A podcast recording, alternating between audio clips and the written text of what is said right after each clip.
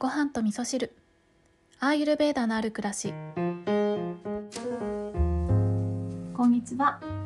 えー今日は朝、えー、とジョーティッシュの鑑定をさせていただいていたってこともあって、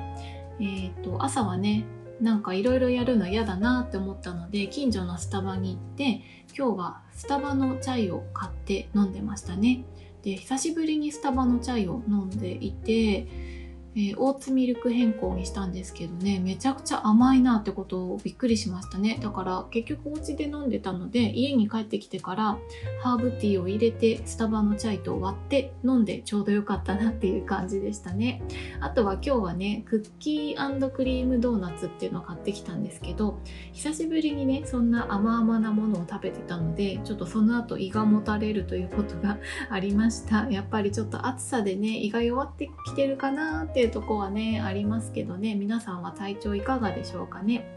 今日は、まあ、そんな暑い夏をこれで乗り切ってますというねおすすめアイテムを送ってくださったお便りがあったのでそちらをご紹介したいなと思っております。それではお便りご紹介します。ごはみそネームミントさんです。ミントさんお久しぶりです。きょんちゃんお久しぶりです。ミントです。毎日暑いですね。暑すぎて食べる時間もずれまくりアイスばっかり食べてしまうダイエットもおサボり期間です。もう少ししたら再開します。この夏かなり助けになってくれているものがあったのできょんちゃんへ聞いてほしくてハート。それは発火です。ポップアップで発火湯に出会いました。頭痛持ちの私はこめかみに塗ると治るしアロマディフューザーに入れて虫除け代わりにしています。冷蔵庫に溜まっている保冷剤をいらない容器に開けて発火油を混ぜて置いておくとゴキブリよけにもなるみたいです。お風呂に入れてもひんやりいいらしいです。アーユルベーダだとピッタを抑えてくれる効果があるそうです。発火油だけでなく発火油が入っている洋服スプレーも良くてめちゃくちゃ暑い中発火スプレーでお洋服もマスクもひんやりしてかなり快適な夏に変わりました。今じゃ手放せないくらいなのでおすすめです。頭痛も良くなってきたので常に持ち歩いています。決して発火油の回し物じゃないですよ。笑い。匂いがダメな人もいますけど私はミントさんなので発火用紙です。それではまた。というねお便りいただきました。ミントさんありがとうございます。ミントさんはやっぱりミント系のスーッとしたものがお好きなんですね。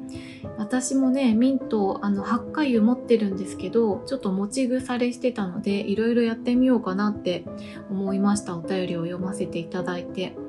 あのそうそうこれ読んでていいなって思ったのが昨日のお話の中でその頭皮ケアにねえっと、ココナッツオイルがいいよっていう話をさせていただいたこともあってなんかこのココナッツオイルに発火油ちょっと混ぜてもすっごい気持ちよさそうですね。私はこのアイルベーダに出会う前でしたけど夏になるとなんだっけなクールクールバブだっけ？なんかあのミントが入ってるえーと、入浴剤とかありますよね。それがねすごい好きで暑い夏にそれをお風呂に入れて温度はあったかいんだけどスースーするみたいなそれに入るのがすごい好きだったことを思い出しました。ちょっと久しぶりに買ってこようかな、まあ、発火油があるのでね発火油を入れてもいいのかなって思うんですけどあとはそうですよねゴキブリよけにもなるっていうのを私も聞いたことがあって最近やってなかったんですけど以前は私は流しに、えーと、発火油をちょっと1滴2滴垂らすってことをしてた時期もありましたね。うん、なんか改めてこうやって教えてくださるとまたやってみようかなって思いましたね。そしてミントさんは今ダイエットおサボり期間ということであの夏を楽しんでいらっしゃるようでとっても安心しました。私もこの間アイス食べたんですけどね実家に帰った時にあのすごく美味しいアイスだったんですけどね、えっと、ミルク味とその時はえっとね、ローズマリー蜂蜜っていうね味を食べたんですけどローズマリーすごく美味しかったですね。あのミントとローズマリーのえー、組み合わせも結構相性良かったりしますよね。なので、あの、アロマとして使うときは、ミントとローズマリーとか、あとユーカリとかもね、合いそうですよね。なんか涼しげでいいですよね。ミントさんお便りありがとうございました。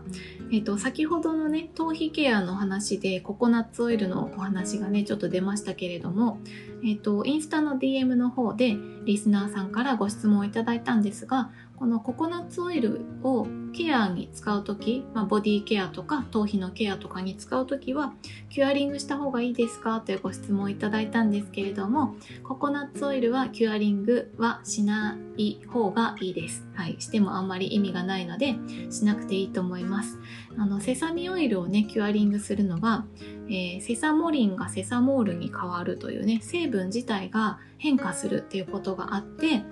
抗酸化作用がアップするんですよね。そうなので、えーと、太白ごま油はキュアリングすることに意味があるんですけどあのココナッツオイルは特にそういったあの成分の変化というのはないということとあとはよくねこのセルフケアでココナッツオイル使う時に MCT オイルを使う方もいらっしゃると思うんですけどあの MCT オイルはねココナッツオイルを生成したものになるのかな？